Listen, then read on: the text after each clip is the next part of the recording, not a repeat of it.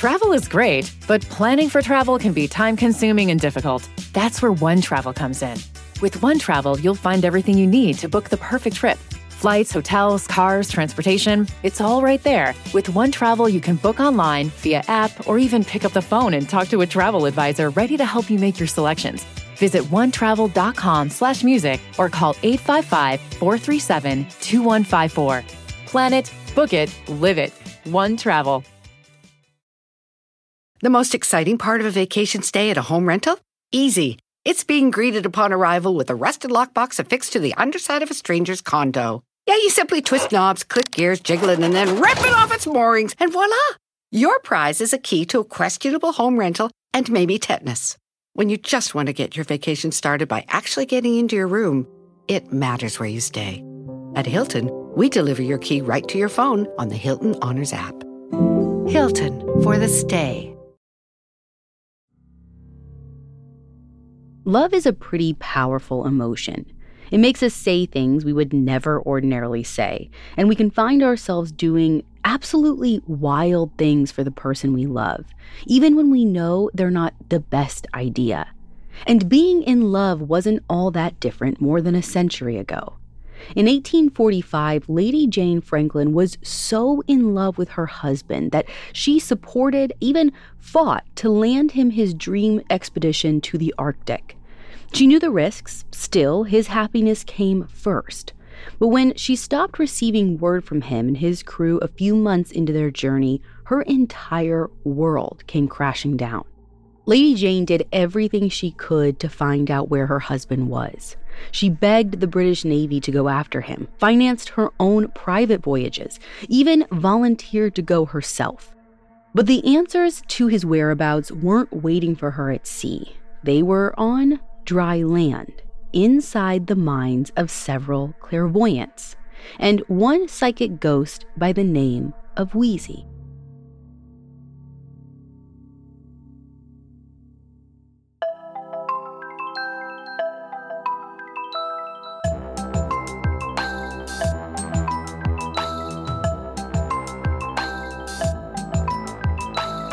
This is Supernatural, a Spotify original from Parcast.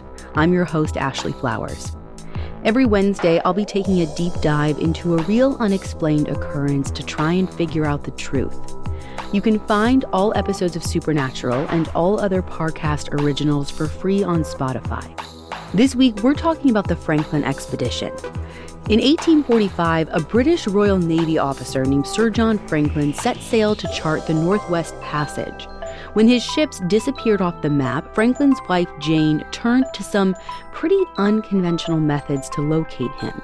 And the weirder her sources became, the closer she got to the truth. I have all that and more coming up. Stay with us.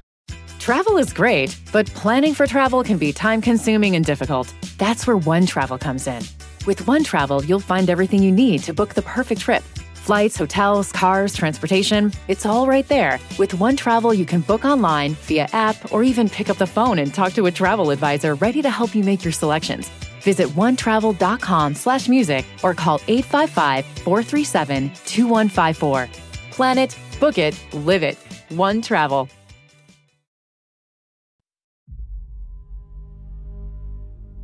Back in the 1800s, directions didn't just fall from satellites in the sky. You couldn't just type, What's the fastest way through the Arctic into a search bar. In fact, nobody really had the answers to that kind of stuff. You had to go out into the world and figure it out yourself. You had to charter ships, pack them with people and supplies, and pray that you would return home in one piece, which is what happened to Sir John Franklin.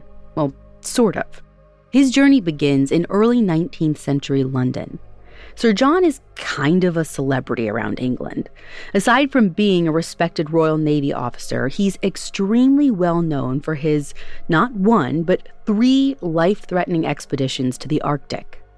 On one voyage, he and his crew nearly starved to death. Allegedly, they resorted to cannibalism and eating leather to stay alive earning John a less than flattering nickname upon his return as the man who ate his boots. But it's these survival stories that propel John into fame. He's knighted, writes a best selling book, even wins awards for his contributions to science and geography. But come 1845, John's no longer this hunky celebrity explorer. He's overweight, nearly deaf, and pushing 60, which is ancient in the 19th century, considering the average lifespan is about 45 years old. On top of it all, John's just endured a political nightmare, one which got him kinda canceled. So, in addition to John's storied naval career, he spent the last decade as the governor of Van Diemen's Land, known now as Tasmania. At the time, the island's a prison colony that does a lot of free work for the people back in the UK. But when Sir John tried to improve life for the prisoners, his colleagues weren't so keen on the idea. They didn't want to hurt their bottom line. As a result, John's been revoked of his position and dragged back to England. The papers make fun of his so called failure, and he goes from living legend to total laughingstock. So now, John needs a comeback. Luckily, he has this incredibly supportive wife. She's this modern socialite of a woman named Lady Jane Franklin. And Jane's first thought after they return home from Van Diemen's Land is how do I cheer my husband up and boost his morale? She knows that if her geriatric husband sits idly by, it could be the literal death of him. So she thinks, why not get you back to the place where you first became a hero? Let's try and land you one more trip to the Arctic. Now, at this point in time, there's only a few blank spaces left on the northmost part of the map. And Britain thinks if we can map out the quickest and safest way to get through the Arctic's Northwest Passage, it'll open up some pretty lucrative trade routes from here to Asia. Sir John and his wife know about this, so they contact the Royal Navy High Command. They practically beg the Admiralty to let John captain their next expedition.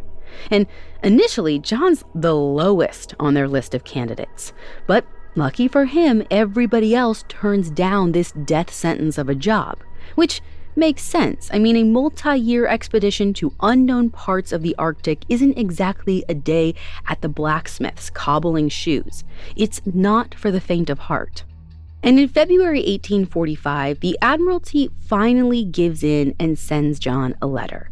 His permission has been granted to captain his fourth expedition to the Arctic. John's official instructions arrive three months later. He'll take the helm of the flagship, the HMS Erebus, along with 32 year old Captain James Fitzjames. Sailing alongside them in the HMS Terror was Captain Francis Crozier. Aside from charting the passage, the crew is responsible for studying the Earth's magnetic fields and gathering information on local specimens. You know, typical expedition stuff. As John puts it, that means, quote, observing everything from a flea to a whale. So they have their work cut out for them. John sees to it that his 128 man crew is well taken care of throughout their journey, this means stocking the two boats with more than 60,000 pounds of beef and pork, 23,000 pounds of sugar and tea, nearly 4,000 gallons of alcohol, a few thousand books, and thanks to Lady Jane, three furry companions a dog, a cat, and a monkey. This is one of the most well provisioned voyages in maritime history. Like, what could possibly go wrong, right? At least that's what Lady Jane is thinking when she bids her husband adieu on the morning of May 19th, 1845. At around 10:30 a.m., Lady Jane, her niece Sophia, and John's daughter from his first marriage, Eleanor, are standing on the docks overlooking the River Thames. They're waving goodbye as Erebus and Terror are towed out to sea. A dove even lands on the flagship's mast, which Eleanor sees as a good omen. She promises Jane things are going to be fine. They'll be back in no time. But little does Jane know this will be the last she sees of her beloved husband. Out at sea, spirits are pretty high, even as the crew sails deeper into the chilling depths of the north. Over the next few months, John spends his evenings dazzling the sailors with stories of his past expeditions as they gorge on all the food and drink The crew spends the rest of their free time dancing, playing music, writing in their diaries, watching porpoises circle around the ship's bow. It's basically a carnival cruise. They make a few stops in various ports, which lets them stretch their legs and send letters home. And Captain Fitzjames writes that this expedition actually looks pretty good on Sir John. Shockingly, he appears 10 years younger than when they all left. And whenever they find themselves in an emergency, Sir John commands it with elegance and grace. It's like the sea is exactly where he belongs. With the first sign of an exotic seabird, the crew knows that they're nearing the Arctic waters, which means this little booze cruise is coming to an end and the hard work is about to begin. In July 1845, just two months after their departure from London, the Erebus and Terror arrive in Baffin Bay, which lies between Canada and Greenland. There, they spend a few nights waiting for the weather to improve. Anchored in the harbor, John invites a neighboring whaling captain aboard Erebus for dinner sometime around July 26th. The crew tells their guests that they have more than enough supplies to get them through their voyage, so everyone's feeling pretty optimistic. But in reality, this dinner will be one of the last interactions they have with the outside world. In the days that follow, the Erebus and Terror leave Baffin Bay and continue west through a body of water called the Lancaster Sound. From there, they plan to penetrate the Barrow Strait, which, if you look on a map, is this like narrow strip of ocean above Canada, which would spit them out just northwest of Alaska. Considering how far Sir John's crew has already come, there's a relatively small gap left to chart, only about 300 miles. For scale, that's about the same distance between New York City and Portland, Maine, so seemingly doable, right? Back in England, the Franklin expedition is all people can talk about. But as weeks turn into months, everyone starts thinking, like, hey, shouldn't we have heard something from this crew by now? I mean, there has been zero communication. And making it those 300 miles really shouldn't have taken them this much time. So eventually, the headlines start to report that the Franklin expedition is missing. Coming up, Lady Jane stops at nothing to find her husband. Massive spiders, fierce crocodiles, violent kangaroos. With all of the dangers lurking within Australia, one species remains feared above the rest humans. Hi, listeners, it's Alastair from Parcast, and I'm hosting a new Spotify original called Crime Down Under. Every Sunday on Spotify, take a trip to the oldest continent for some of the most shocking true crime cases in modern history. Featuring a compilation of episodes from shows across Parcast Network, Crime Down Under exposes the vicious serial killers, mysterious disappearances, and terrifying crime families whose stories still stop Aussies dead in their tracks. From the beaches and deserts to the cities and suburbs, the land down under may be vast, but the horrors are hiding around every corner. Catch a new episode of Crime Down Under every Sunday. Listen free only on Spotify. Travel is great, but planning for travel can be time consuming and difficult. That's where One Travel comes in. With One Travel, you'll find everything you need to book the perfect trip Flights, hotels, cars, transportation, it's all right there. With One Travel, you can book online, via app, or even pick up the phone and talk to a travel advisor ready to help you make your selections. Visit onetravel.com slash music or call 855-437-2154. Plan it, book it, live it. One Travel. Now back to the story. By 1847, two years after the Franklin expedition set sail, Lady Jane still has not heard from her husband or his crew. But unlike a lot of people in England, she isn't losing hope. She's sure her husband is still out there, putting the cherry on his nautical career sundae. After all, he's a survivor. He's the man that ate his boots, for goodness sake. The problem is, the British Royal Navy and other maritime experts can't even agree on where to start looking for his ships, let alone how or when they should set sail, which is kind of justified. I mean, there's over 5 million square miles to cover there. They should at least have some idea of where they're going to be looking. But Jane doesn't agree. In fact, she's getting kind of pissed. She wants them to go out and start searching already. At this point in history, any good housewife is expected to shut her mouth and keep herself occupied with things like parlor games and embroidery. But not Lady Jane. While the Royal Navy's dragging their feet, she takes matters into her own hands. Jane does pretty much everything she can think of to expedite the search. She buys an apartment near the Admiralty building just so she can be a constant thorn in the Navy's side. She pores over maps with Arctic experts and explorers, writes to newspapers to mobilize public support, even has her friend Charles Dickens, yes, the Charles Dickens, write in to drum up support because hey, if the famous Mr. Dickens is disgusted with the Navy's lack of effort, then hopefully his fans will be too. Jane also writes to the US President Zachary Taylor, hoping maybe he'll lead the search for her missing husband. She even offers to get on a boat her friggin' self. Unfortunately, none of these things light a fire under the Navy's butt. So at this point, Lady Jane is desperate, if not obsessed, with finding her husband. After all, she was the one who suggested he take the trip in the first place. And since the temporal world isn't making any progress, Lady Jane thinks maybe it's time to change tactics. Now, if you've listened to multiple episodes of this show, you've probably heard me cover spiritualism before. In the 19th century, going to psychics is akin to praying to God. As far as anyone can tell, they're as good a source as any. And ever since her husband was declared missing, Jane's been contacted by multiple clairvoyants, not just from Europe, but from the United States and Australia as well. Many of them write to her insisting they know the status and location of John's ships. Some say they've spoken to Sir John Franklin himself.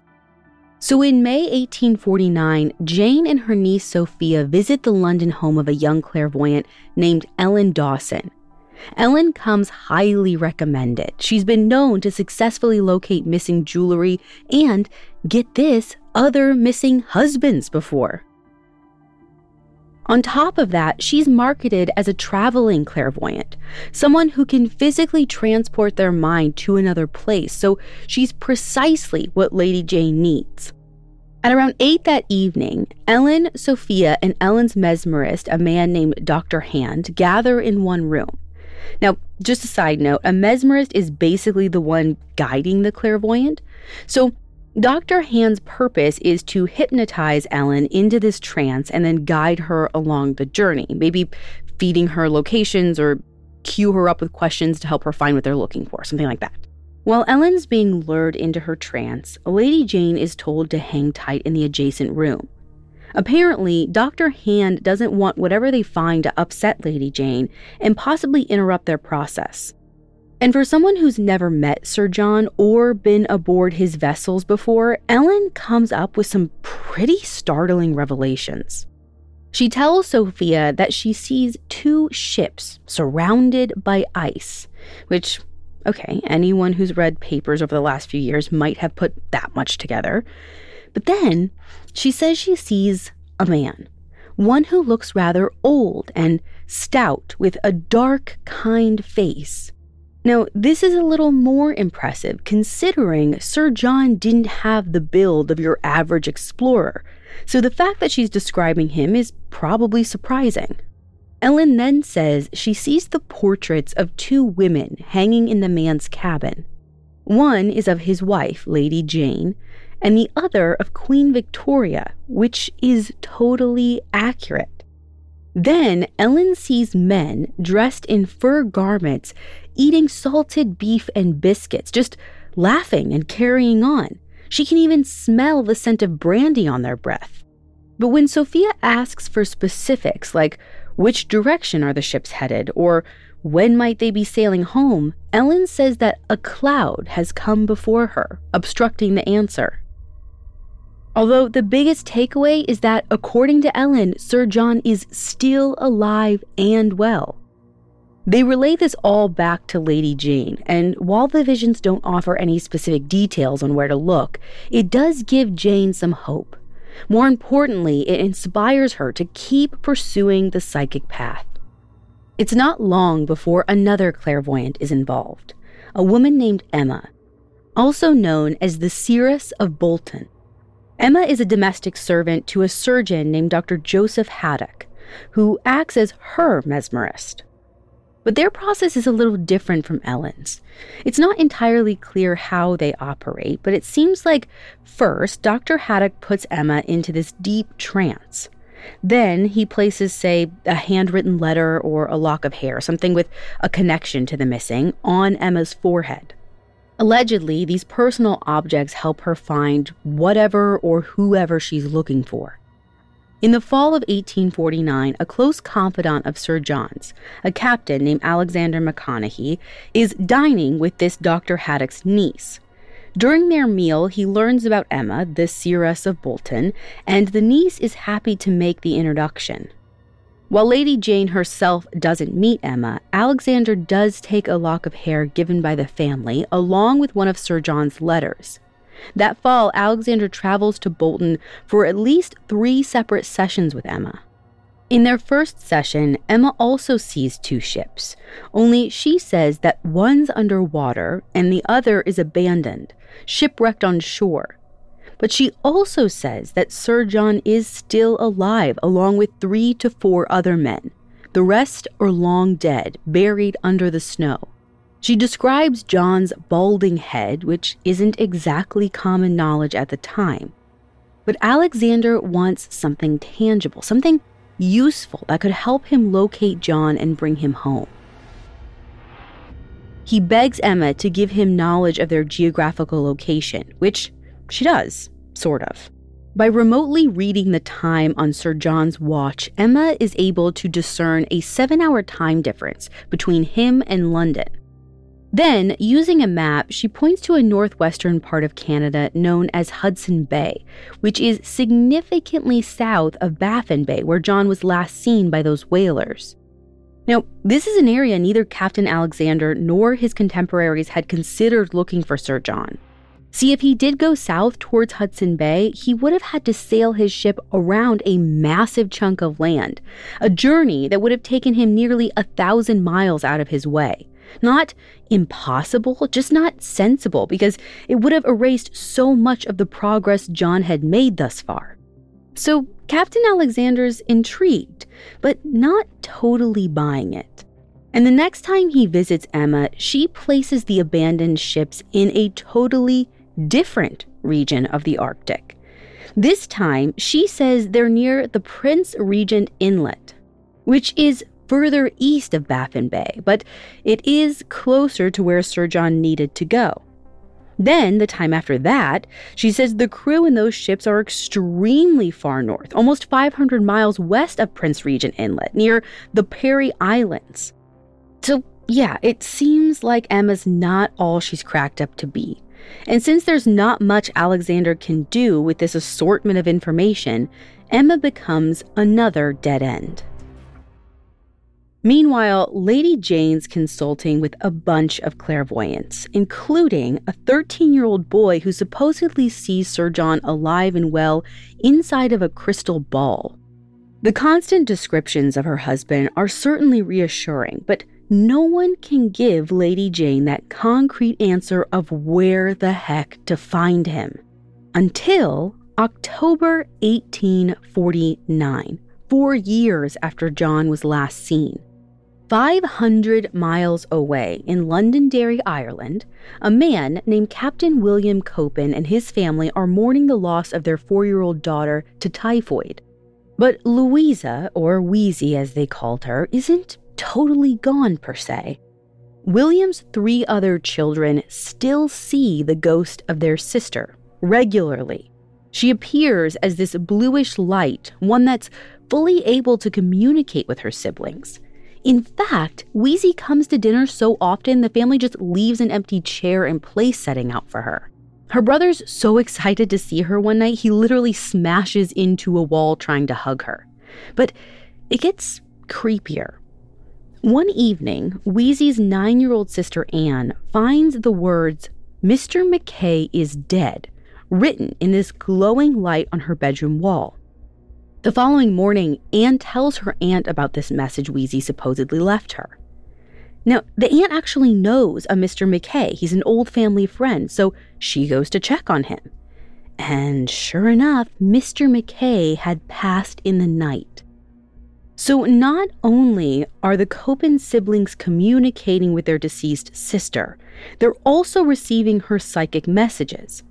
But Weezy's got more up her sleeve than a dead neighbor. She also happens to know precisely where two 350 ton vessels are stranded out in the Arctic. Coming up, Wheezy guides the way for a private expedition. Travel is great, but planning for travel can be time consuming and difficult. That's where One Travel comes in. With One Travel, you'll find everything you need to book the perfect trip Flights, hotels, cars, transportation, it's all right there. With One Travel, you can book online, via app, or even pick up the phone and talk to a travel advisor ready to help you make your selections. Visit onetravel.com slash music or call 855-437-2154.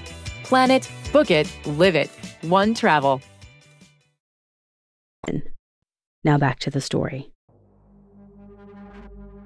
By October 1849, the ghost of Louisa Coppin has proven she can offer psychic intel through her sister Anne.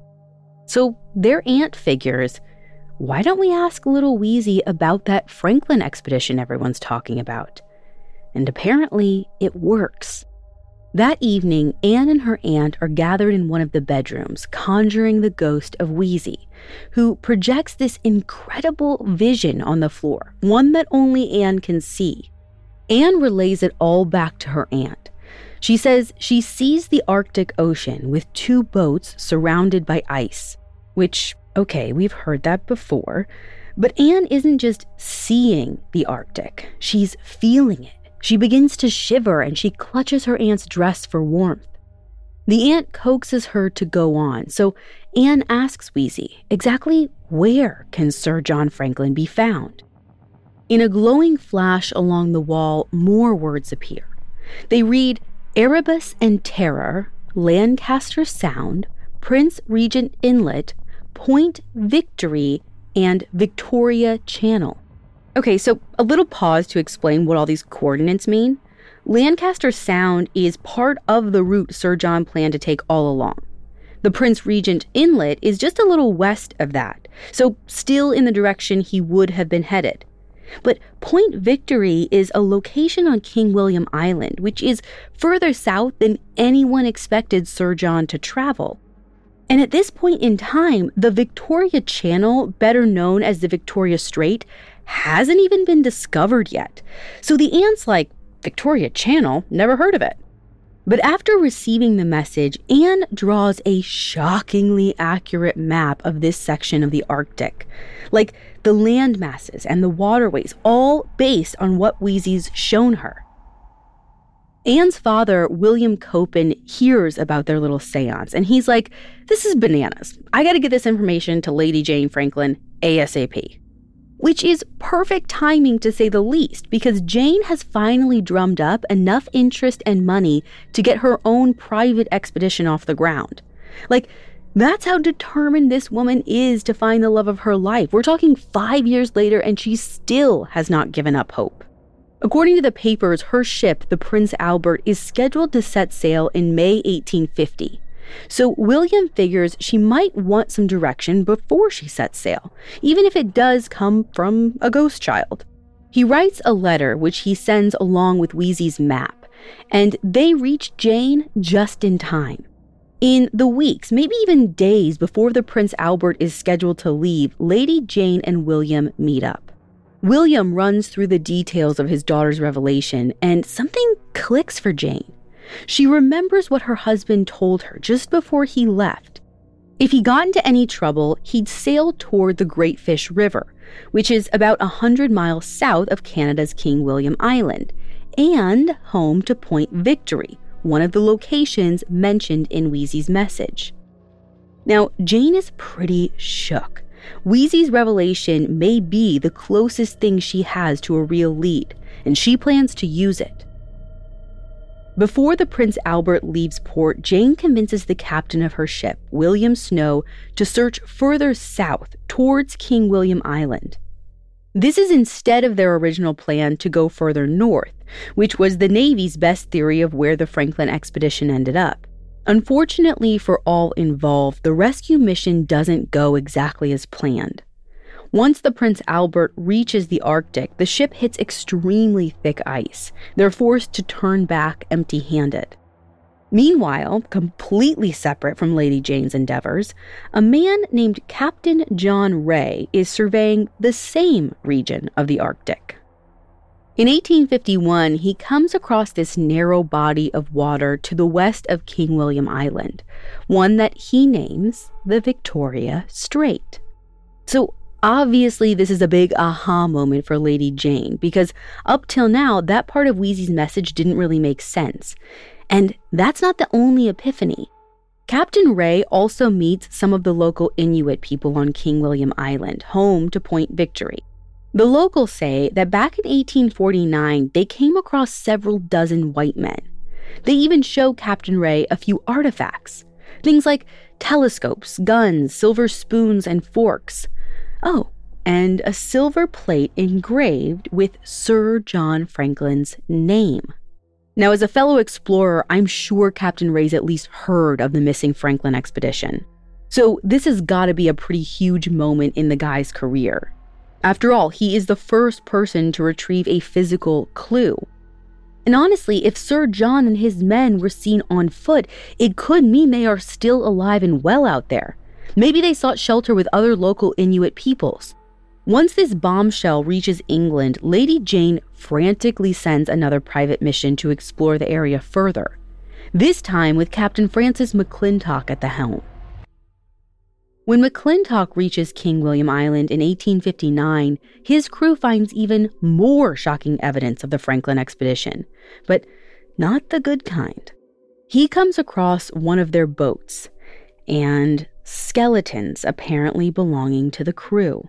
Not only that, he uncovers a few letters, and those letters finally explain what happened. Apparently, Sir John's crew continued west that summer of 1845 and made it through the Lancaster Sound just as planned. But after wintering about halfway through the Northwest Passage, their ships got locked in the ice, and the crew lost three men. Sir John had no choice but to wait until the ice thawed. After that, he had two options stick with his mission and continue westward to keep charting the fastest way through the passage, or head south for a longer but potentially safer route. John chose south. At this point, the lives of his crew were more important. But around September 1846, the Erebus and Terror got trapped in the ice again this time in the northern part of the Victoria Strait. I won't get into the geography, but apparently this was a route that no one had anticipated, mainly because it's really far south from where they were supposed to be headed. Nine months after being trapped this second time, Sir Franklin died suddenly. It was June of 1847. The rest of the crew abandoned the ships in 1848 and, based off Captain Rae's discovery, migrated to King William Island where the Inuit group encountered them. After that, they went missing for good. So, apparently, if Sir Franklin died in 1847, any psychic to have seen him alive and well after that didn't have their facts straight. But Wheezy? She was eerily spot on. News of these letters gets back to Lady Jane, and naturally, she is devastated to learn of her husband's death. She always knew it was possible, but when you have dozens of psychics telling you everything's fine, he's probably just busy, it's hard to give up hope. But at least now she has some closure. Meanwhile, Wheezy's dad, William Coppin, pours a little salt on the wound by trying to capitalize on the discovery. He writes to Lady Jane, who is obviously grieving, and is like, uh, Excuse me, how about giving my daughter's ghost some credit here? And Lady Jane, as nice as she is, writes back to William one final time before cutting contact with him.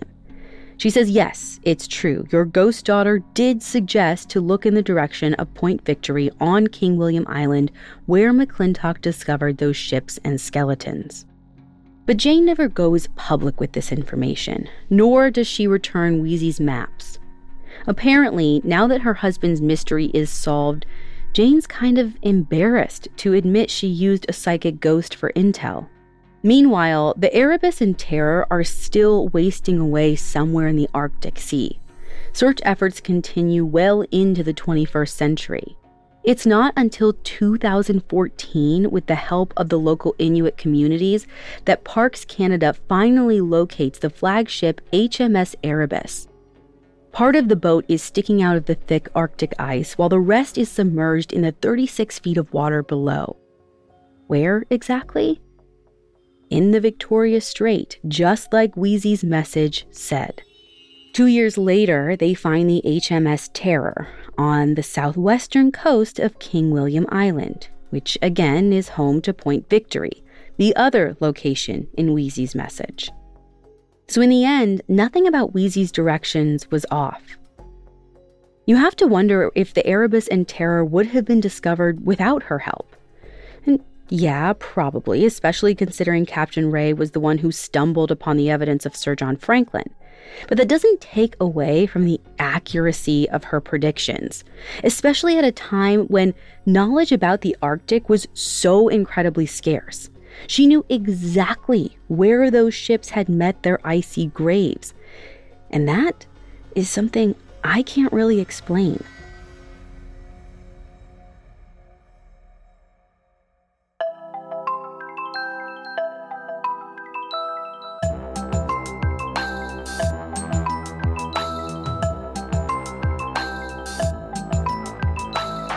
Thanks for listening. I'll be back next week with another episode.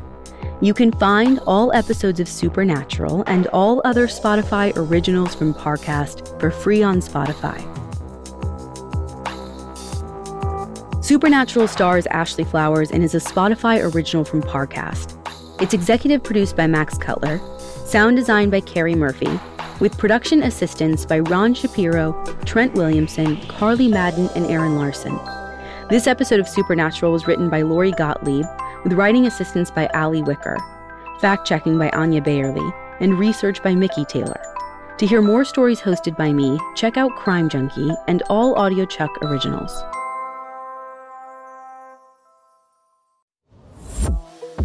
Hi there, it's Alastair from Parcast. You may have heard of the Somerton Man, Azaria Chamberlain, or the Wanda Beach murders. But do you know the whole terrifying truth? Be sure to check out my new series, Crime Down Under, where we travel to the land down under to explore the most shocking true crime cases in Australian history. Follow the Spotify original from Parcast, Crime Down Under, and catch a new episode every Sunday, free and only on Spotify. Travel is great, but planning for travel can be time consuming and difficult. That's where OneTravel comes in. With OneTravel, you'll find everything you need to book the perfect trip. Flights, hotels, cars, transportation, it's all right there. With OneTravel, you can book online, via app, or even pick up the phone and talk to a travel advisor ready to help you make your selections. Visit onetravel.com slash music or call 855-437-2154. Plan it, book it, live it. OneTravel. The most exciting part of a vacation stay at a home rental? Easy. It's being greeted upon arrival with a rusted lockbox affixed to the underside of a stranger's condo. Yeah, you simply twist knobs, click gears, jiggle it, and then rip it off its moorings, and voila! Your prize is a key to a questionable home rental and maybe tetanus. When you just want to get your vacation started by actually getting into your room, it matters where you stay. At Hilton, we deliver your key right to your phone on the Hilton Honors app. Hilton for the stay.